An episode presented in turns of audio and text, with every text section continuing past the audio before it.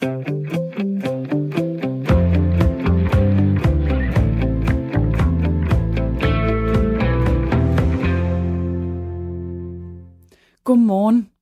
Det du skal høre nu er en genudsendelse af programmet Ring til Due fra den 22. november, hvor Camilla Due satte fokus på sort arbejde i Danmark. Fordi det er en genudsendelse, skal du være opmærksom på, at du hverken kan ringe eller sende en sms ind, også selvom Camilla opfordrer til det i programmet. God fornøjelse. Du lytter til Ring til Due med mig, Camilla Due.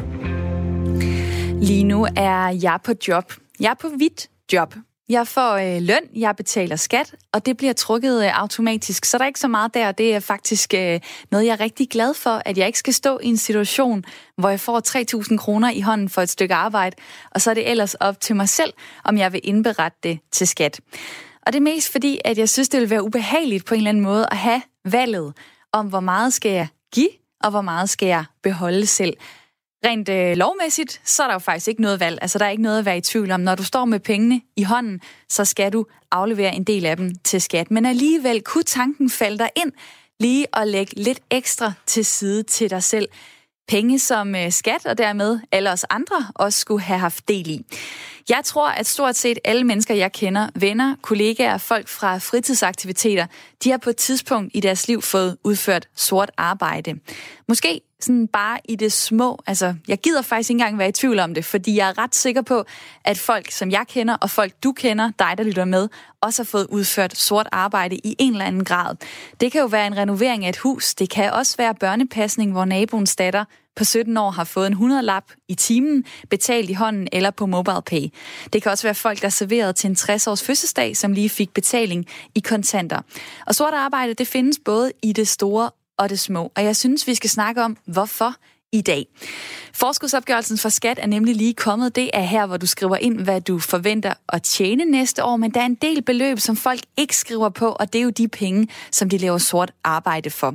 Ifølge Rockwool-fonden, så har hver femte dansker arbejdet sort eller betalt andre sort, og det løber op i en samlet pulje på cirka 48 milliarder kroner, står der i en artikel fra TV2 fra december sidste år, og det er tal fra Rockwool-fonden. 48 milliarder, er det meget? Det er det. Hvad kunne man få for 48 milliarder? Man kunne få øh, 8 supersygehuse. Man kunne få 132.000 pædagoger i et år. Man kunne få et dagligt bad til pensionister i 8 år. Man kunne få 46 kampfly. Eller man kunne få et kontantbeløb på lidt over 10.000 kroner til alle skatteydere. Derfor vil jeg gerne spørge dig, der lytter med. Hvad mener du om sort arbejde? Er det okay i mindre grad, eller er det altid forkert?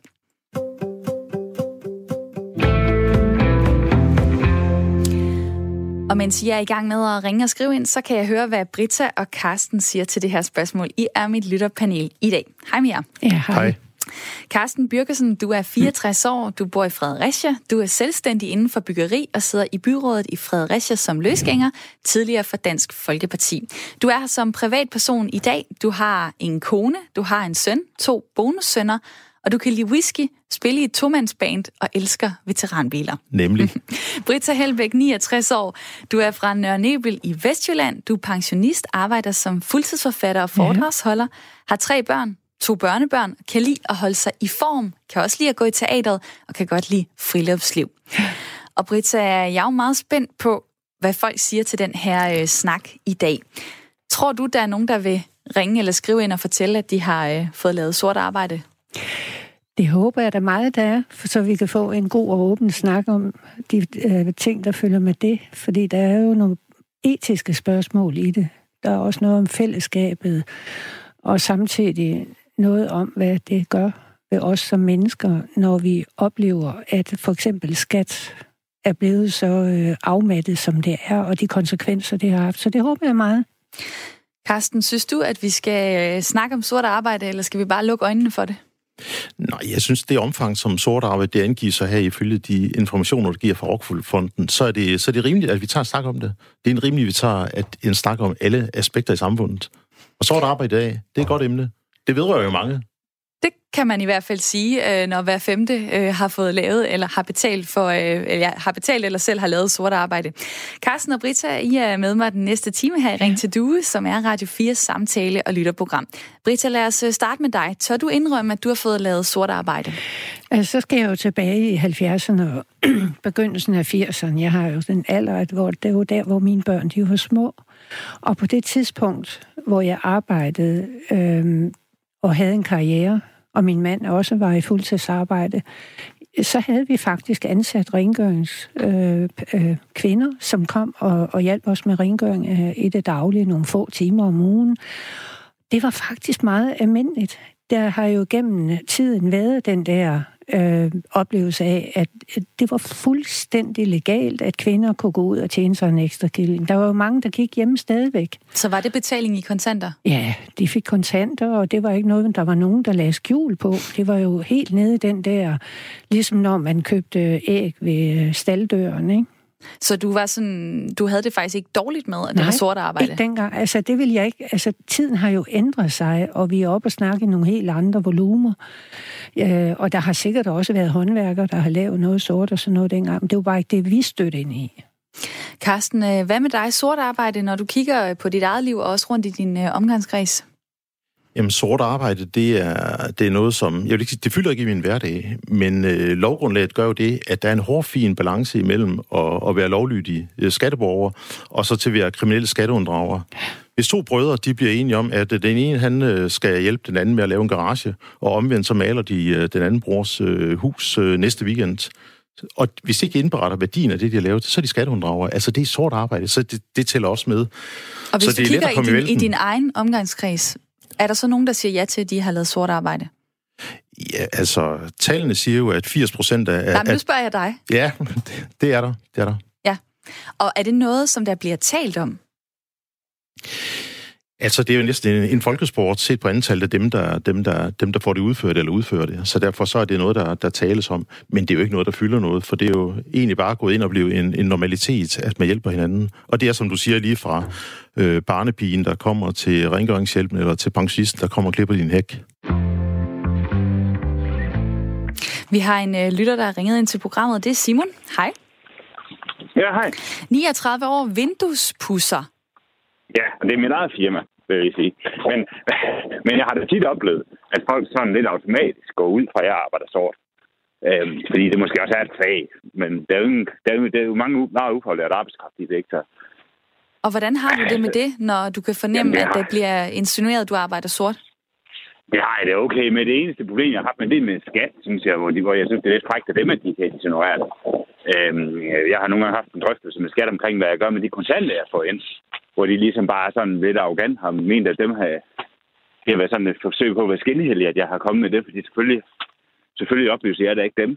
Øhm, men det er sådan nogle, det er sådan nogle andre sager, men, men jeg vil jo sige, at jeg, opgiver sådan set alt, hvad jeg tjener. Næsten. Ikke? Hvad næsten? Jeg, Hvad vil det sige? Ja, men det er jo også fordi, det er lidt dobbeltmoral i det, ikke? Også fordi sådan nogle gange, når man er færdig med en dags arbejde, så er der lige en, der vil have udført noget, der måske tager 20 minutter, ikke også? Og så tænker man, ja, men altså, dem, dem, så, så snupper jeg lige de, de få 100 kroner, eller meget det er, ikke Og, Og så smutter jeg med dem i kaffekassen, som man kalder det, ikke?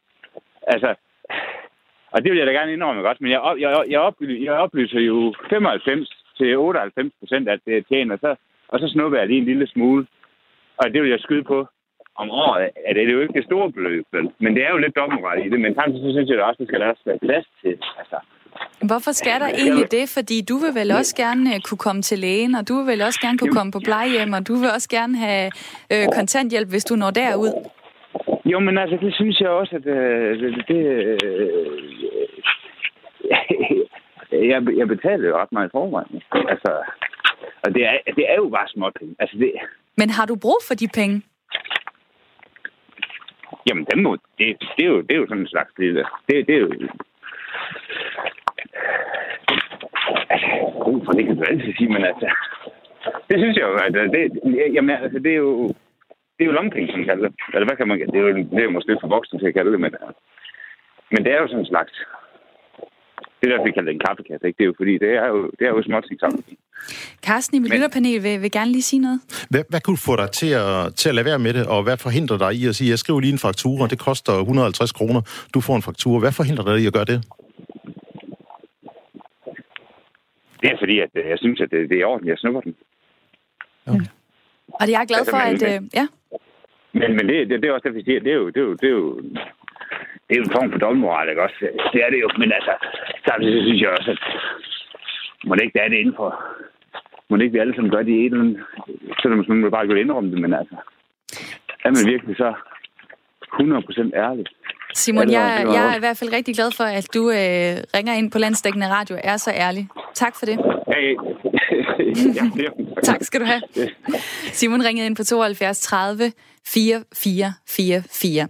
Og øh, det, jeg har tænkt omkring øh, det her program, det er, at øh, jeg vil gerne stille nogle spørgsmål til de folk, der vælger at lave øh, sort arbejde, men jeg vil ikke øh, skyde dem fuldstændig ned. Det mener jeg ikke sådan er, er min rolle. Jeg vil, bare, jeg vil gerne prøve at finde ud af, hvorfor gør folk det, og hvad får de ud af det. Det, man kan høre på Simon her, det er jo, det er jo de her øh, ekstra penge. Øh, Brita, tror du, at det er årsagen for mange? Altså, jeg synes, han er et godt eksempel på, at jeg synes også, det er utrolig modigt, han gør det, og, jeg- og tak for det. Fordi vi kan jo kun komme til at komme omkring tingene ved at tale åbent om dem. Men jeg synes, han er et godt eksempel på det der med, at man glemmer, fordi han siger jo det der med, jamen det er så lille et beløb, og så gør jeg det lige, og så kan jeg lige få de penge. Og jeg kan da godt forstå den der fristelse i det. Det kan, det kan jeg sagtens. Den har jeg også selv haft en gang imellem. Men så er det jo bare det, at en lille bæk gør en stor hav, kan man sige i det her tilfælde, 48 milliarder, ikke? Det, jeg tror, oplever, der, der frister øh, kunder i, øh, til, til, til de leverancer, jeg kan lave, det er øh, det bytteforhold, vi snakker om. Altså, hvis en øh, gennemsnitshåndværker i, i større byer skal have 550-600 kroner i timen, hvor lang tid skal et øh, ganske almindeligt dansker så arbejde for 500-600 kroner til rådighed, som de kan give til en håndværker? De skal faktisk arbejde en hel dag. Det vil sige, bytteforhold er, at jeg arbejder en dag, og min håndværker arbejder en time, og det kan enhver regne ud. Det kan simpelthen ikke gå. Man kan ikke få lavet noget til det. Vi har lært, at vi skal alle sammen få tilbud, mindst to, tre, fire stykker, og så sætte det billigste. Men kommer der nogle ekstra billige tilbud, hvor det hele det er uden moms, så er det mange gange, det bliver taget. Og jeg tror, det er det, der er grunden til det, så det, det er et spørgsmål om holdninger.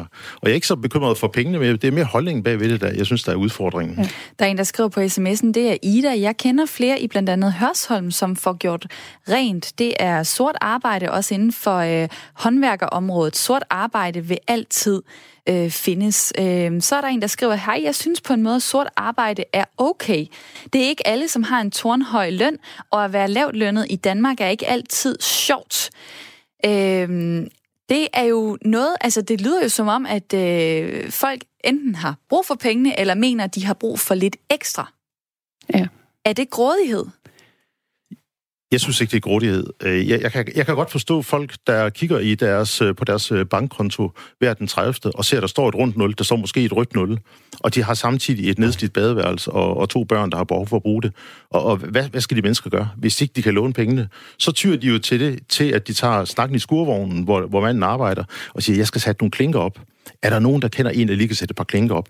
Jamen, det kan min fætter, det kan han godt. Og, og det, det er jo sådan, det kører. Nu har jeg øh, ringet en til en, der, der ved virkelig meget om skat og er god til skat. Det er dig, Karoline. Hej. Hej med dig. Karoline Klaksvej, du er underdirektør i uh, Skattestyrelsen. Prøv lige at skære det ud uh, i pap for os. Hvad er problemet med sort arbejde? Ja, jeg hedder Karoline Klaksvig. Ka- Klaksvig, undskyld. jo, tak. Øh, jamen altså, det, det store problem sådan helt overordnet, det er jo, at, at man jo faktisk tager penge fra fælleskassen, når man ikke betaler skat af det. Ikke? Og lige så vigtigt som det er for hver os at ikke betale mere, end vi skal, så er vi jo også optaget af, at vores nabo ikke betaler øh, for lidt. Så det er jo også et spørgsmål om retfærdighed og oplevelsen af, at hvis man går og betaler skat af det, man skal, så, så, øh, så, så føles det demotiverende, kan man sige, eller provokerende, hvis andre ikke gør det. Så noget af det handler om den samfundskontrakt, vi har, at vi alle sammen betaler det, vi skal. Og man kan sige, at hvis vi så alle sammen gjorde det, så kunne det også være, man samlet set kunne betale mindre. Så og helt overordnet handler det jo om, at mange begge små øh, gør jo, at det, der er vores fælleskasse, den bliver, bliver udhulet. Hvordan øh, kigger I egentlig på hinanden på kontoret, når I hører, at en ud af fem danskere ifølge Rockwool-fonden har udført eller får udført sort arbejde? Altså det, der vil jo altid være en, uh, en grænse for, øh, hvor langt man skal gå i kontrol, og, og, og hvor langt man kan komme med det. Øhm, det, er ikke sådan, at vi skal være et sted, hvor vi kontrollerer alt, hvor man er alle steder. Helt overordnet, så er det et spørgsmål om holdning øh, og moral. Øh, jeg er ikke overrasket over tallene. Jeg håber, at vi hele tiden kan tale sammen om og dele ord om, hvordan det er. Det er ligesom vores fælleskasse, øh, man ikke betaler til på den måde. Er, er I gode nok øh, hos Skat til, øh, Skattestyrelsen til at gøre det tydeligt, hvor er det egentlig grænsen går mellem sort arbejde og sådan vendetjenester? Ja, det vil jeg egentlig mene, øh, øh vi er. Øh, jeg kan virkelig anbefale, at man går ind og ser på skat.dk øh, sort arbejde. Det giver vi en rigtig mange eksempler på, hvad man faktisk sagtens kan som vendetjeneste. Og hvis man er under 16 år, kan man jo for eksempel gøre mange ting, øh, øh, uden at skulle betale skat. Det kan man også som pensionist, er der også en del, der har opnået pensionsalderen. Så kan man faktisk også udføre en del arbejde uden at, at skulle betale skat af det. Og så er det jo alt det, som vi jo gør for hinanden, og det skal vi jo blive ved med jeg tror godt, mange af os godt ved, hvornår det er, at, vi øh, går, at, at det ligesom er noget, handler om noget andet. Jeres, øh, jeres indsats og, og kontrol i forhold til øh, sort arbejde, altså der har jo været mange sager, hvor det også handler om rigtig store øh, milliardbeløb, altså for eksempel øh, sagen om udbytteskat. Så ja. når man hører et tal, øh, som også er rigtig, rigtig højt i et milliardbeløb i forhold til sort arbejde, i hvert fald hvad Rockwool-fonden vurderer, så kan man jo også tænke, hvorfor er det ikke der, I ligesom sætter ind og gør noget? Fordi det er jo noget, som fortsætter sort arbejde. Altså har man gjort det en gang, så kan man jo nemt slippe afsted med at gøre det igen. Men, men det kan jeg berolige med, at det gør vi skam også. Øh, Hvad gør I? Nu ser, jamen, vi gør jo mange forskellige ting. Man kan sige, at vi har jo masser af, af indsatser og aktiviteter, hvor vi er i brancher, hvor der typisk kan være tale om sort arbejde. Øh, og der er det jo både arbejdsgiveren, som øh, får et problem omkring moms og andet, og så er det de mennesker, der arbejder der uden uden at, at, at betale skat af det. Det er også et spørgsmål om andre offentlige ydelser. Man modtager dagpenge eller huslejesikring og sygedagpenge og andet, og så arbejder man i virkeligheden. Så det er jo både noget med skat og offentlige ydelser. Og så, øh, og så generelt så får vi jo både anmeldelser og, og oplysninger fra andre offentlige myndigheder også, og oplysninger fra udlandet, der gør, at vi kan at vi kan afdække, om der taler om sort arbejde. Men det er ikke en ting. Altså, der er, der er 4,5 millioner borgere, der er kunder i min butik, hvis man kan sige det på den måde, som personbeskattet, og vi kontrollerer ikke alle og en, men vi sætter en masse ting ind, så vi efter risikobevægelsen kan kigge der, hvor vi, vi tænker, der er behov for at kigge efter ekstra gang. Og I må øh, knokle videre. Der er lidt at tage fat på, Karoline ja, Klaksvig, underdirektør i øh, Skattestyrelsen. Tak for din tid. Ja, ha' en god dag. Hej.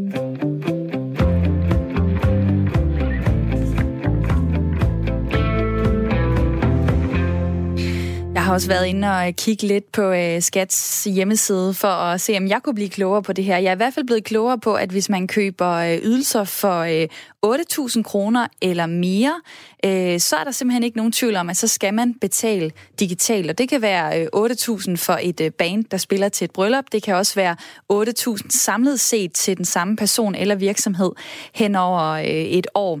Og øh, straffen for sort arbejde, ja, tre forskellige øh, måder, man kan blive straffet på. Der er det, der hedder grov uaksomhed, og det er, hvis du har snydt ved et uheld. Det ved jeg så ikke, hvordan man kan gøre det, men okay. Øh, så får du typisk en, øh, en bøde, som svarer til det beløb, det dobbelte af det, du skulle have betalt øh, i skat. Så er der det, der hedder med forsæt, og det er så, hvis du har snydt med vilje, så betaler du en bøde på tre gange øh, så meget, som du ellers skulle have betalt til at starte med. Og så er der groft skattesvig, hvor det er organiseret snyd, og der er det op til øh, otte års fængsel. Øh, nu kigger jeg lige på mit lytterpanel i studiet. Tror I egentlig, folk er klar over, at, øh, at de kan for eksempel i det mildeste tilfælde ende med at skulle betale det dobbelte i skat, hvis det bliver opdaget? Et eller andet sted i underbevidstheden, jamen jeg tror, det er noget af det, man meget fortrænger. Ligesom man også øh, oplever det inden for social øh, bedrageri, hvor det er jo et område, jeg har arbejdet inden for tidligere med hensyn til socialområdet, og hvor de her mennesker, som bliver presset mange gange, simpelthen fortrænger det på grund af en dårlig økonomi. Jeg tager lige nogle af de sms'er, der er kommet ind øh, det sidste stykke tid her. Der er en, der skriver, øh, jeg blev gennem et par år i 80'erne lønnet af en sønderjysk kommune med 500 kroner om måneden udenom skat for at være en slags privat støttepædagog for en ung pige. Så er der også en, der skriver, jeg har spillet sort både for skat og tolvvæsenet. Det går rigtig godt. Øh, der er en, der skriver, øh, hej, sort arbejde er mange ting. Vendetjenester, er det sort arbejde? Øh, nogen får måske lavet sort arbejde uden at vide det. Husk også, at meget det, der bliver lavet som sort arbejde, er noget, folk laver efter arbejdstid, efter de har betalt deres skat og deres faste job. Og der kunne jeg godt lige tænke mig at øh, give lidt uh, information om det, fordi altså, sort arbejde, det er arbejde, som der ikke bliver betalt skat af. Og uh, det er både sådan systematisk snyd, det kan også være vendetjenester, hvis man nu får løn i form af penge, eller gaver, eller andre tjenester. Fra den dag, hvor du fylder 16 år, så skal du betale løn lige meget, hvem du arbejder for. Og øh, det kan du så gøre digitalt, og du kan bede om en regning. Det foreslår skat, øh, fordi så bliver det sværere for personen at snyde. Og så synes jeg også lige, at vi skal have det der med i vennetjenester. Der har jeg fundet et stykke her, der hedder Hjælper man en ven og udfører et stykke arbejde for ham, så er det helt fint, så længe man ikke betaler vennen for arbejdet. En ulønnet vennetjeneste interesserer skat sig altså ikke for, medmindre der er løn involveret. Lønnen kan bestå af kontanter eller naturalier. Kontanter, det er jo penge, man får i hånden, for eksempel en 500-lap. Naturalier, det kan også være egen arbejdskraft. Det kan eksempelvis være, at din ven er murer. Han har lavet en væg for dig. Du er revisor. Så betaler du for væggen ved at lave murens årsregnskab. Det er ulovligt og vil karakteriseres som sort arbejde. Jeg kunne godt tænke mig at øh, gå ind i øh, det her med, at man skal anmelde hinanden. Altså man kan gå ind øh, på skat, øh, skrive en besked, man kan sende et øh, brev, man kan ringe ind, man kan også gøre det anonymt. Skal vi til at øh, anmelde hinanden, Karsten? Nej, det synes jeg. Jeg synes, det er en utrolig dårlig idé, fordi så er der jo masser, masser af områder inden for, for samfundet, at øh, vi skal til at, at anmelde hinanden. Det der er, det er, at vi skal arbejde lidt med opfattelsen af, af sort arbejde, og det bliver jo åbenbart på baggrund af de øh, øh lyttere, der har skrevet eller, eller ringet ind. Ikke, øh, det er ikke voldsomt fordømmende. Der er måske ovenkøbet den opfattelse, at øh, momsen på Rådhuspladsen er lige omkring, den er 25 procent, og hver gang man klikker 20 km mod, mod vest, så falder momsen med 1 procent, så lige man kommer i udkants Danmark, så er mange til tilfælde, så er det næsten 0. Det er selvfølgelig karikeret, man kan grine af det. Jeg tror, det er udbredt over det hele, men vi skal ikke tage anmelde lande, fordi så kunne vi ikke lave andet. Det er lige så naturligt at lave momsunddragelse, tror jeg, på den måde med sort arbejde, som det er, at folk de kører 85 km i timen, og de kun må køre 80. Ja, vi er lige samme båd. Men hvorfor skal vi ikke være efter hinanden og sige helt ærligt, du skal altså bidrage til fællesskabet. Vi har alle sammen brug for dine penge. Altså det der med at gå og anmelde hinanden anonymt, det, det er jeg fuldstændig enig med Carsten i. Det skal man overhovedet ikke ind på. Altså, de der totalitære tilstande, synes jeg slet ikke hører hjemme i et civiliseret retssamfund. Med os uh, har vi nu uh, Thomas Plov, som arbejder på Aalborg Universitet. Uh, du har ikke specifikt forsket i sort arbejde, men du arbejder med forskellige områder inden for etik. Jeg kan godt lige uh, starte med at spørge dig, har vi danskere en råden moral? Nej, det tror jeg ikke. Langt det meste synes jeg opfører vi jo ganske pænt, og vi er ganske reflekteret om omkring vores adfærd. Øh, men det er da klart, at, at nogle gange så, så er på nogle særlige områder, ikke sort arbejde, og der har også været et problem med licens igennem mange år og så videre, så synes vi, at vi kan tage os nogle friheder. Øh, og der, der tror jeg, det er vigtigt, at man som borger forstår, at at, at, øh, at den, den holder altså ikke. Altså, når man, når man skal overholde loven omkring sort arbejde, så skal man gøre det, fordi det er en fornuftig lov. Vi har et samfund, hvor vi omfordeler penge. Vi har et uddannelsesvæsen, vi har et sundhedsvæsen, vi har et socialvæsen, og vi vil alle sammen gerne gode sundhedsydelser, vi vil gerne gode uddannelsesydelser osv. Og forudsætningen for, at det system kan fungere, det er, at man overholder loven, og også loven omkring sort arbejde. Og, og, og man skal tænke på, at, at der er jo også en pointe i selve det. Altså, der er et godt rationale bag loven, men man skal også tænke på, at der er en, er en pointe i det, øh, bare at overholde loven. At vi ikke tager os friheder i almindelighed over for loven. Det gør, at vi alle sammen kan være trygge Tak for din tid, Thomas Plov. Øh, Britta, her til sidst. Øh, det er jo svært at komme med en løsning, men hvis vi skulle bare få tusind mennesker til at ændre sig og ikke lave sort arbejde mere, hvad kunne så være en idé? Ja, hvis jeg havde den, så var meget løst. Øh, jeg, jeg har ikke sandheden på det, men jeg tænker meget over det der med at få holdningen, som Carsten også er inde på, og som Plovman også var inde på, etikken. Værne om vores retsstat tage fat i det og minde hinanden på det i hverdagen. Det synes jeg kan være en... Øh, Begynd helt nede i det små, og fortælle hinanden, det her det er ikke okay, når man hører, for det har jeg også hørt tit, det har jeg lige fået lavet sådan og sådan. Og vi kan godt gå og, og fortælle hinanden alle de der små undskyldninger og forklaringer. Men de holder ikke, ikke når vi skal have en retsstat, og det synes jeg, vi skal. Så man kan jo ligesom gå og øh, rette lidt øh, ja. ind på hinanden. Ja. Det, det blev det sidste ord i øh, denne her time. Britta Helbæk i 69 år fra Nørre Nebel i Vestjylland. Tak fordi du kom. Selv tak. Carsten Birkesen, 64 år fra Fredericia. Også tak for din tid. Du har lige lyttet til et sammenklip af programmet Ring til Due, som blev sendt første gang den 22. november. Om lidt er der et nyhedsoverblik, og bagefter vender jeg tilbage med endnu et sammenklip fra Ring til Due, hvor det denne gang skal handle om alternativ behandling.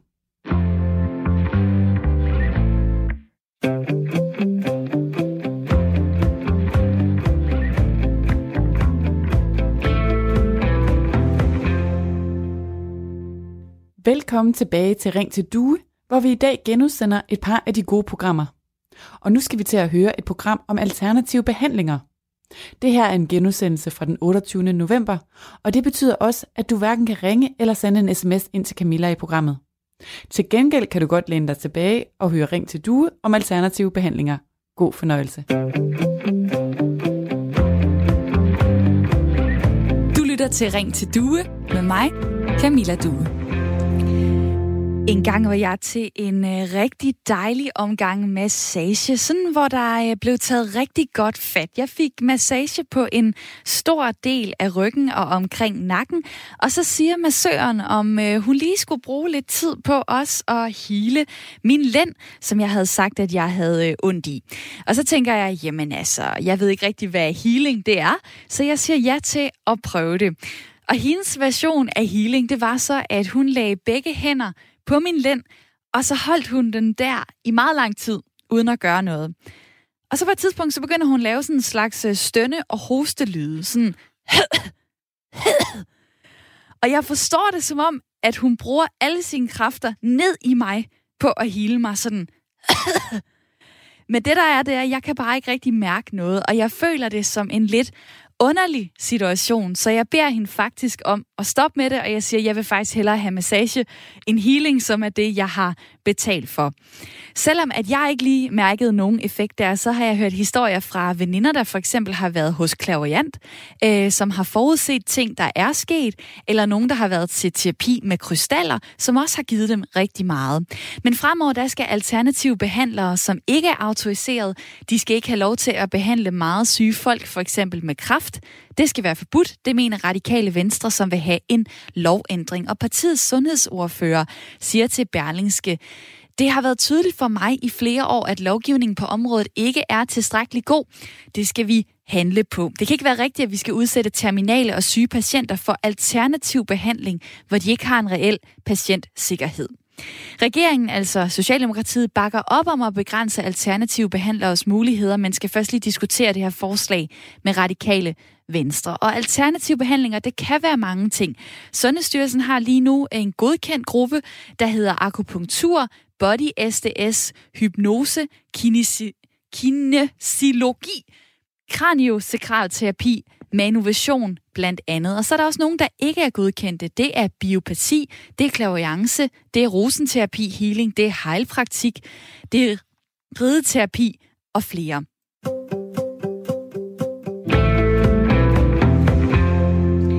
Og jeg har også et øh, lytterpanel i studiet i dag. Det er Christina og Christoffer. Hej med jer.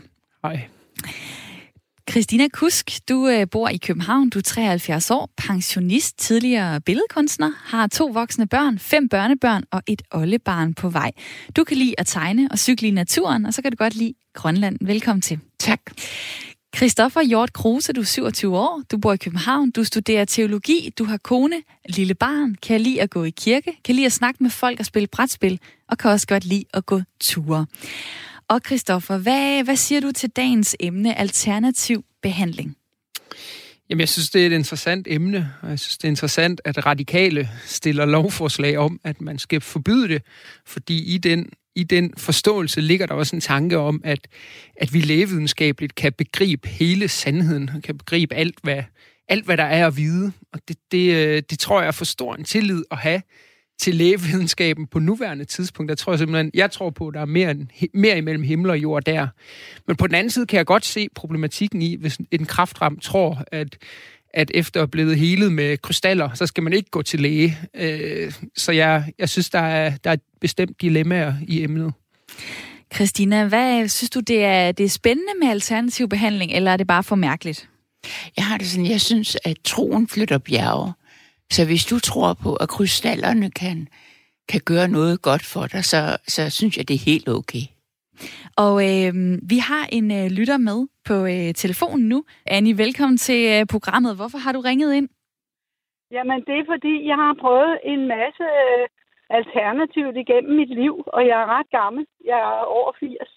Men nu har jeg fundet en behandling, som har hjulpet mig rigtig meget. Og hvad er det? det hvad går det ud på? Jamen, jeg faldt ned af en trappe, og der slog jeg min ryg. Og først to år efter, jeg havde faldet ned, der øhm, fik jeg smerter. Og de smerter har jeg ikke kunnet få væk uden med meget stærke piller.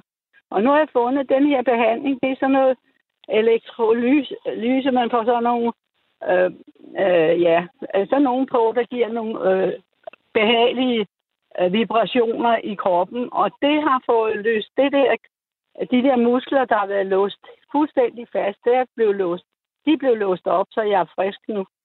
Er det, og, er det, er det alternativ behandling, eller er det noget, der foregår inden for øh, sådan sundhedssystemet? Nej, desværre er det ikke det, men det er det i Norge, og den er, det, har, det er en læge, der har udviklet det her. Det har været fremme i 50 år i Norge, og det er under sundhedssystemet derovre, fordi det er en meget god smertebehandling. Hvad, og, hvad, siger, hvad siger du til, at det så ikke er anerkendt øh, her i Danmark? Ja, det er det, fordi vi er så bange for at anerkende noget, der går i vejen for lægerne. Det er derfor. Fordi jamen, det er man så forsigtig med. Det er ligesom dem, der er rigtig dygtige til akupunktur. De, kan, de er jo så i midlertid blevet godkendt, som man bruger som smertebehandling også. Men øh, vi er meget langsomme i Danmark til at godkende sådan noget. Og jeg vil så også sige, at der er mange pladuler, der ligger, og det kan jeg slet ikke snuppe, at de siger, at de kan helbrede kræft, og så kan de ingenting alligevel. Det, det synes jeg er forfærdeligt, at man, man øh, udnytter folk på den måde. Og Annie, du er faktisk Men, på øh, vej til behandling nu? Ja, det ja. er Jamen, øh, god fornøjelse med det. Jamen, tak skal du have. og Annie ringede ind på øh, 72 30 4444. Christoffer, hvad siger du til det, du lige hørte her? Jamen, jeg synes jo, det er interessant. Det giver lidt udtryk for den balancegang, der også ligger i temaet. At hun har jo tydeligvis været glad for det her elektrolyse, jeg kan ikke helt huske, hvad det hed, som åbenbart er anerkendt i Norge. Og der er faktisk flere gange, hvor Norge eller Sverige eller Tyskland har anerkendt noget i sundhedssystemet, som vi ikke vil anerkende i Danmark. Øh, så der er også for mig at se noget, noget problematisk i, hvis vi fuldstændig skal negligere, at det kan have en effekt. Men på den anden side, så kan jeg godt forstå de læger, der siger, at det skal være efterprøvet, før vi faktisk tør, tør begynde at gøre brug af det. Og øh, jeg nævnte jo nogle af de forskellige øh, behandlingsformer i starten, hvor Sundhedsstyrelsen har været inde og sige, det er det, man kalder RAB-former, og nogen er så ikke. Jeg kunne godt lige øh, tænke mig at, øh, at nævne dem for jer igen, fordi der er simpelthen nogle af dem, som jeg ikke øh, faktisk vidste, hvad var, inden jeg begyndte at øh, kigge på det her program i dag. Øh, vi har den, de godkendte akupunktur, body SDS, hypnose, kinesiologi, kraniosakralterapi og manuvision. Ved I, hvad alle de der former er? Nej, og det interesserer mig jo heller ikke. Altså, hvis jeg nu havde et eller andet op i hjernen, så er det muligt, at jeg ville prøve at sætte mig ind i det. Men jeg, har, jeg fejler ikke sådan noget voldsomt. Men jeg synes, at det, jeg har haft tættest inde på livet, det er min veninde, der ligger på plejehjem og er meget, meget syg, og har mange, mange smerter. Og hun har fået lov til nu at få øh, cannabinol, eller øh, det der cannabis øh, olie. Ham, ham olie. Og hun er simpelthen, det er simpelthen noget af det, der lindrer det bedst. Mm. Øh, så, og hun ligger for døden, så det, øh, det, det er i hvert fald øh, en ting, som jeg synes, at de skulle have lov at, at få. Nogle af de ikke godkendte behandlinger, det er jo, det er jo så det her rosenterapi healing, det er heilpraktik, det er rideterapi, det er klaviance, og det er biopati. Og nogle af dem kan jeg lige øh, komme ind på senere, øh, hvad det betyder. Men nu er der en øh, Karsten, der så er igennem her i programmet. Hej Karsten. Hej. Du er ikke glad for alternativ behandling. Hvorfor ikke det? Fordi det er nonsens. Det er jo bare, det er jo bare for at tjene penge. Min mor var jo kløren på en, der inden hun døde. Og hvad, Øh, hvad de skete kunne der, jo hvad også, skete eller hun der? kunne også det hele. Hvad, hvad, hvad Øh, gik fjernhealing og krystaller og olie og rend mig. Så Det koster din, bare en masse penge. din mor var, var i behandling, fordi at hun var syg. Hvad, hvad, hvad havde hun brug for? Kræft. Hun havde kræft. Men hun kom i, øh, hun kom så i kemobehandling og fik piller. Og hvorfor opsøgte Og så- hun alternativ behandling i første omgang? fordi hun øh, var blevet besnakket. Og der var ikke øh, åbenbart den, den der store kritiske sans. Øh, og jeg kan så sige til teologen, der er i studiet, øh, tro har ikke flyttet ret meget i vores øh, historie. Som, øh, som en videnskabsmand engang sagde, at øh, ekstreme beviser, kræver, eller, eller ekstreme påstande kræver ekstreme beviser. Så bevisbyrden ligger på dem, der, der tror på alt det her. Og det kan de ikke. De kan ikke bevise det. Det, øh, det, det tager jeg lige Så er videre til, til tro på det. det tager jeg videre til lytterpanelet lige om lidt. Jeg kunne godt tænke mig øh, at lige spørge dig, det er jo rigtig ubehageligt, når man får nogle, nogle dårlige oplevelser med nogle behandlinger, som man håber kan hjælpe en. Øhm, nu spørger jeg lige lidt frækt, men ved du egentlig, at det ikke hjalp? Hvis nu, at det havde hjulpet, så havde det etableret sygehusvæsen nok også brugt det. Jeg kan bare se Kanal 5 i går, hvor en, øh, en øh, påstået kraftpatient får udleveret sukkerpiller med påstået, øh, at der skulle være 40 uger deri. Det er simpelthen, det burde være strafbart. Så du er helt klart Og- og- imod altern- frit spil i forhold til øh, alternativ Fu- behandling? Fuldstændig.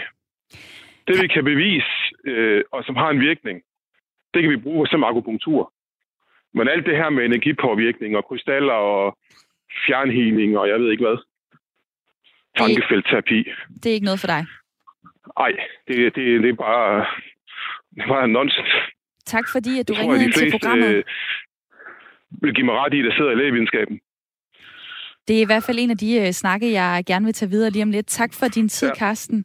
Ja, og øh, tak fordi du ringede ind til programmet, og også tak fordi du lytter med. Nu har jeg ringet til Hanne Bess Bolsberg. Hej med dig. Hej med dig. Du, øh, du har mange titler. Du er postdoc på Interactive Mind Center ved Aarhus Universitet, og så er du også ekstern lektor på Sociologisk Institut på Københavns Universitet. Og du har forsket i blandt andet øh, alternativ behandling og underviser på Folkesundhedsvidenskab uddannelsen. Mm. Altså alternativ behandling øh, har jo ikke rigtig nogen læge, lægevidenskabelig dokumenteret effekt. Hvorfor er der så så mange danskere, hver fjerde, der alligevel øh, har valgt at bruge det? Ja, det, det er et godt spørgsmål. Altså for det første, så er det jo sådan, at ifølge den seneste sundheds- og syge, øh, sygelighedsundersøgelse, der er foretaget af Statens Institut for Folkesundhed, så vælger man at bruge alternativ behandling som et supplement. Det vil sige, at man bruger det til at forebygge sygdom, eller øge ens velvære, eller behandle symptomer, som hvis man er rigtig syg. Ikke? Så det er sådan noget af det, de officielt kan finde ud af. Derfor bruger man alternativ behandling. Men når man vælger, at det er andre behandlingsformer end dem, man sådan ligesom udbyder i øh, det etablerede sundhedssystem, så er det nok fordi, at altså for eksempel, at alternativ behandling kan være mere i overensstemmelse med den måde, man ligesom oplever sin egen krop på. Hvad vil det sige? mere spejlet.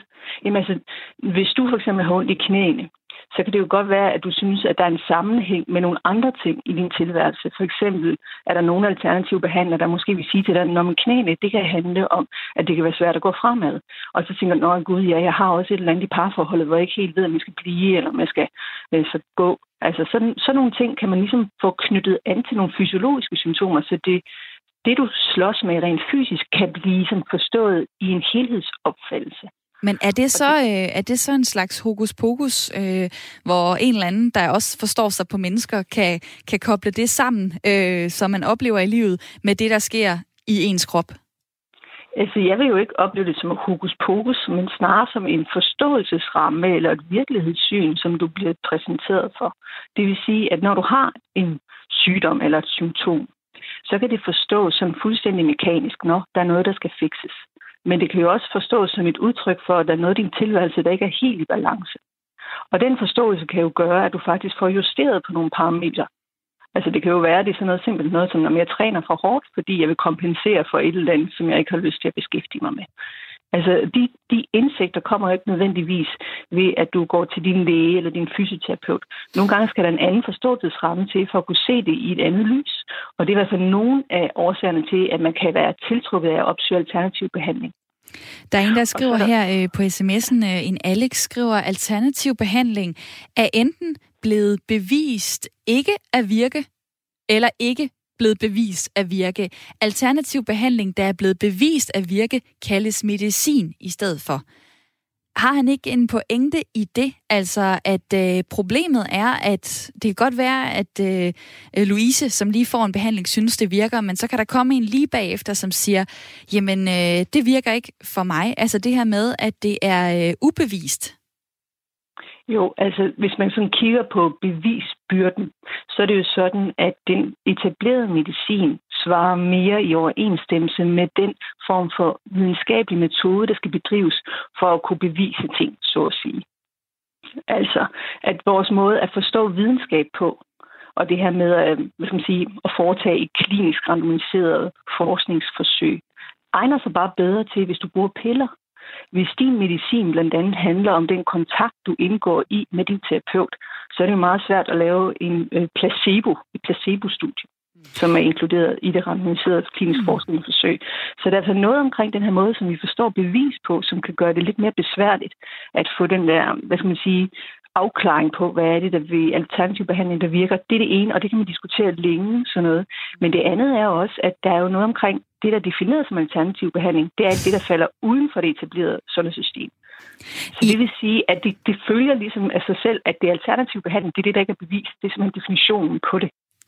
Okay. I, i, to, I 2005, der var der øh, 44,5 procent af danskerne, som havde prøvet på et eller andet tidspunkt at bruge alternativ behandling. I 2017, der var tallet så steget med øh, cirka 10 procent til, øh, til omkring de 55 procent. Altså lidt over halvdelen har nogensinde øh, prøvet at bruge alternativ behandling. Hvor tror du, at vi, øh, vi går henad? Altså, øh, bliver det mere og mere normalt og mere og mere accepteret at søge de her øh, lidt anderledes behandlingsformer? Altså, jeg ser i hvert fald en tendens til, at det bliver mere en del af mainstream. Nogle af de ting, man tidligere betragtede som alternativ behandling. Altså det at opsøge øh, øh, med kostråd, eller tage kosttilskud, eller gå til yoga, eller dyrke mindfulness. Det er nogle af de ting, man tidligere har set som noget af det, der hørt den alternative behandlingskultur til. Og i dag vil langt de fleste synes, at det er noget, man gør for at øge sit velvære, eller tage vare på sig selv, eller forebygge sygdom. Så på den måde synes jeg, at der er en strømning altså ind i vores sundhedskultur, der tager nogle af de ting med sig. Og jeg tænker også, at lægerne er opmærksom på, at folk har brug for at fortælle dem deres problematikker, og så er der så ikke altid sat tid af til, hvad skal man sige, til at dække behovet. Christoffer i mit lytterpanel vil gerne lige sige noget. Jamen, jeg synes, det er nogle super interessante pointer, øh, du er igennem, men nu kan jeg ikke lige huske, hvad hun hed.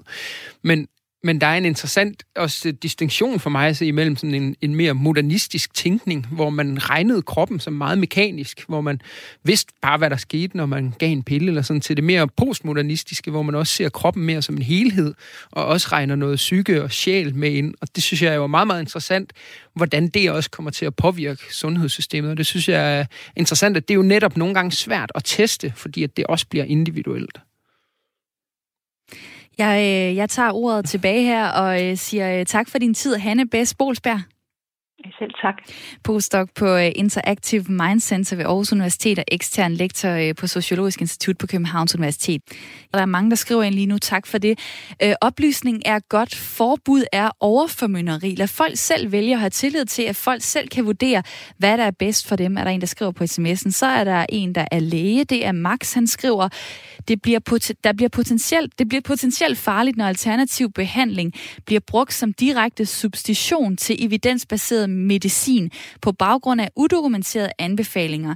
Her kan det i sidste ende koste liv, at man prøver øh, dokument at man prøver dokumenteret sikker alternativ behandling oven i den gængse behandling, er en helt anden snak. Så det er altså en læge, der mm. spiller ind med, det er meget vigtigt, om øh, man kan dokumentere det eller ikke. Så, ja. Må jeg lige sige noget til? Jamen, og det han siger, som jeg forstår det, så er det også det her med, hvis man udskifter den lægelige behandling med alternativ behandling, at det er der, det kan blive dødsensfarligt, men hvis det er et supplement, så er det Og det er faktisk også det, som radikale venstre øh, peger på. De er bange for, at der er nogen, der lader være med at få øh, den, skal vi kalde det, øh, sundhed, den behandling, som sundhedssystemet øh, tilbyder, altså for eksempel kemo, hvis man så kan gå til en alternativ behandler, der siger, det kan jeg godt ordne for dig ved at øh, gøre noget med nogle øh, krystaller for eksempel. Ja. Nu har vi en øh, lytter med på telefonen, det er Johanne.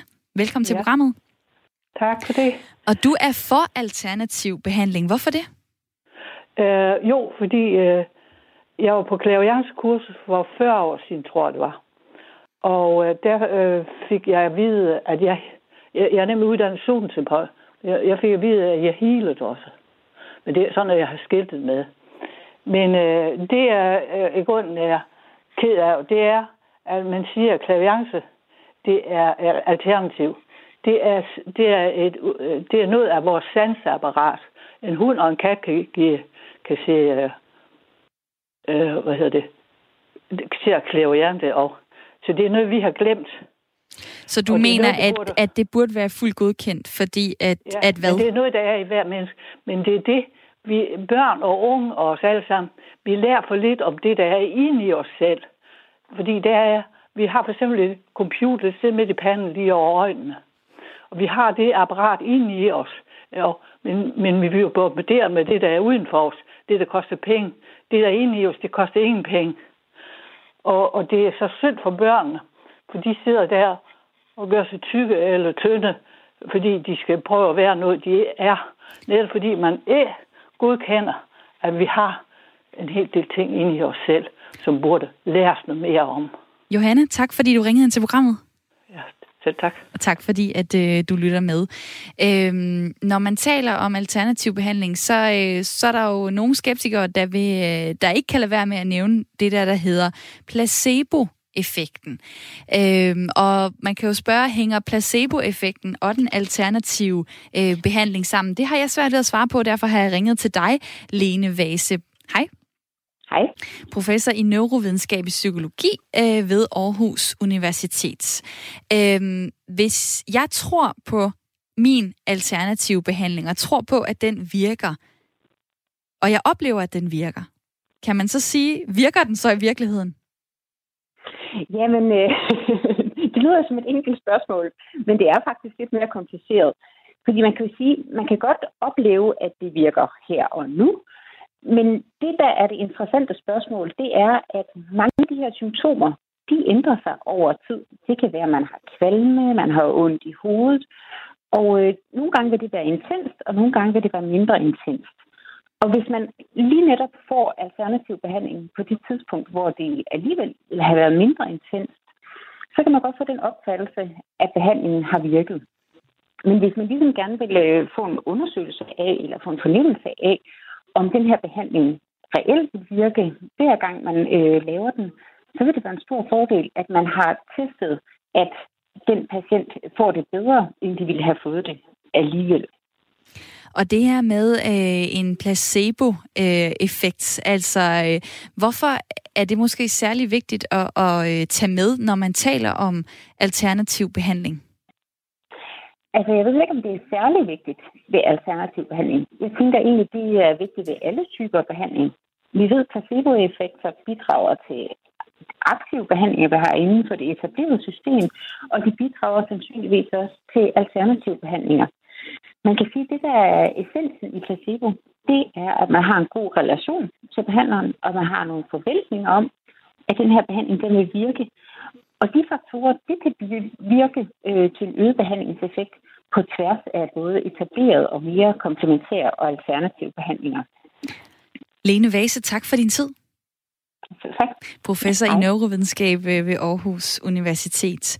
Og det er, jo, øh, det er jo altid mega spændende, det her med placebo. Der er også en, der har skrevet øh, ind på sms'en, placeboeffekt er anerkendt. Hvordan harmonerer det med ikke at godkende alternativ behandling? Altså, jamen, hvis folk tror på, at det virker, og det så rent faktisk også fysisk øh, virker, det kan man måle, jamen, hvorfor skal vi så ikke godkende de alternative øh, behandlinger?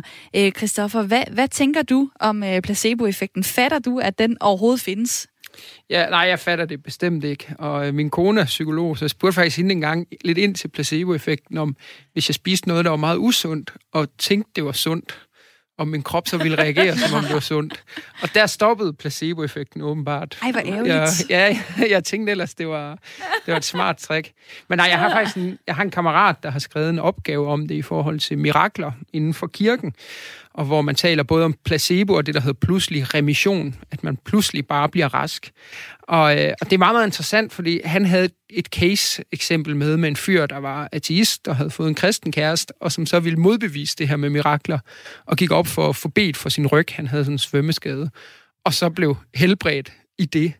Øh, og det synes jeg, der, der synes jeg, at det begynder at blive interessant, fordi kan placebo lade sig gøre, når man egentlig prøver at modbevise noget? Øh, det, jeg, skal ikke, jeg skal ikke kunne sige, at jeg er ekspert på det, men der, det synes jeg var et interessant eksempel på, hvornår, hvornår går grænsen egentlig på, at kroppen kan, kan snyde en, han har sagt. Der er en vagn, der skriver på uh, sms'en, hvad med forbøn? Er det også alternativ behandling? Rigtig mange har mærket forbedringer eller helbredelse ved, at en troende kristen har bedt for dem. Øh, så er der også en, der skriver på sms'en, det er op til folk selv, hvad de vælger af alternativ behandling. Det skal radikale eller Socialdemokratiet ikke blande sig i. Øh, Christina, det her med, at man kan være overbevist om noget, altså hvis man tror, det virker at gå øh, til en healer for eksempel, eller en klaverjant, øh, så kan det jo vise sig, at det så ender med os at virke. Ja, det er helt sikkert. Men, men det mærkelige er også, hvis man går til en eller anden undersøgelse, og så får man at vide, det kan godt være, altså vi har lavet to hold. Det ene, der er der ikke noget medicin i de piller, og de andre, der er der medicin i. Og du ved ikke, hvad du får. Så er det jo meget interessant, at der er mange, jeg, jeg kender ikke procenterne, men der er jo mange af dem, der så alligevel hvor der ikke er medicin i, for de føler, at det virker. Og tak til lytterpanelet her, Christina og Christoffer. Og således blev vi sammen klogere på alternative behandlinger i denne genudsendelse af Ring til Due. Jeg har ikke mere på programmet her, så tilbage jeg kunne at sige tak fordi du lyttede med. Nu er det tid til nyhederne.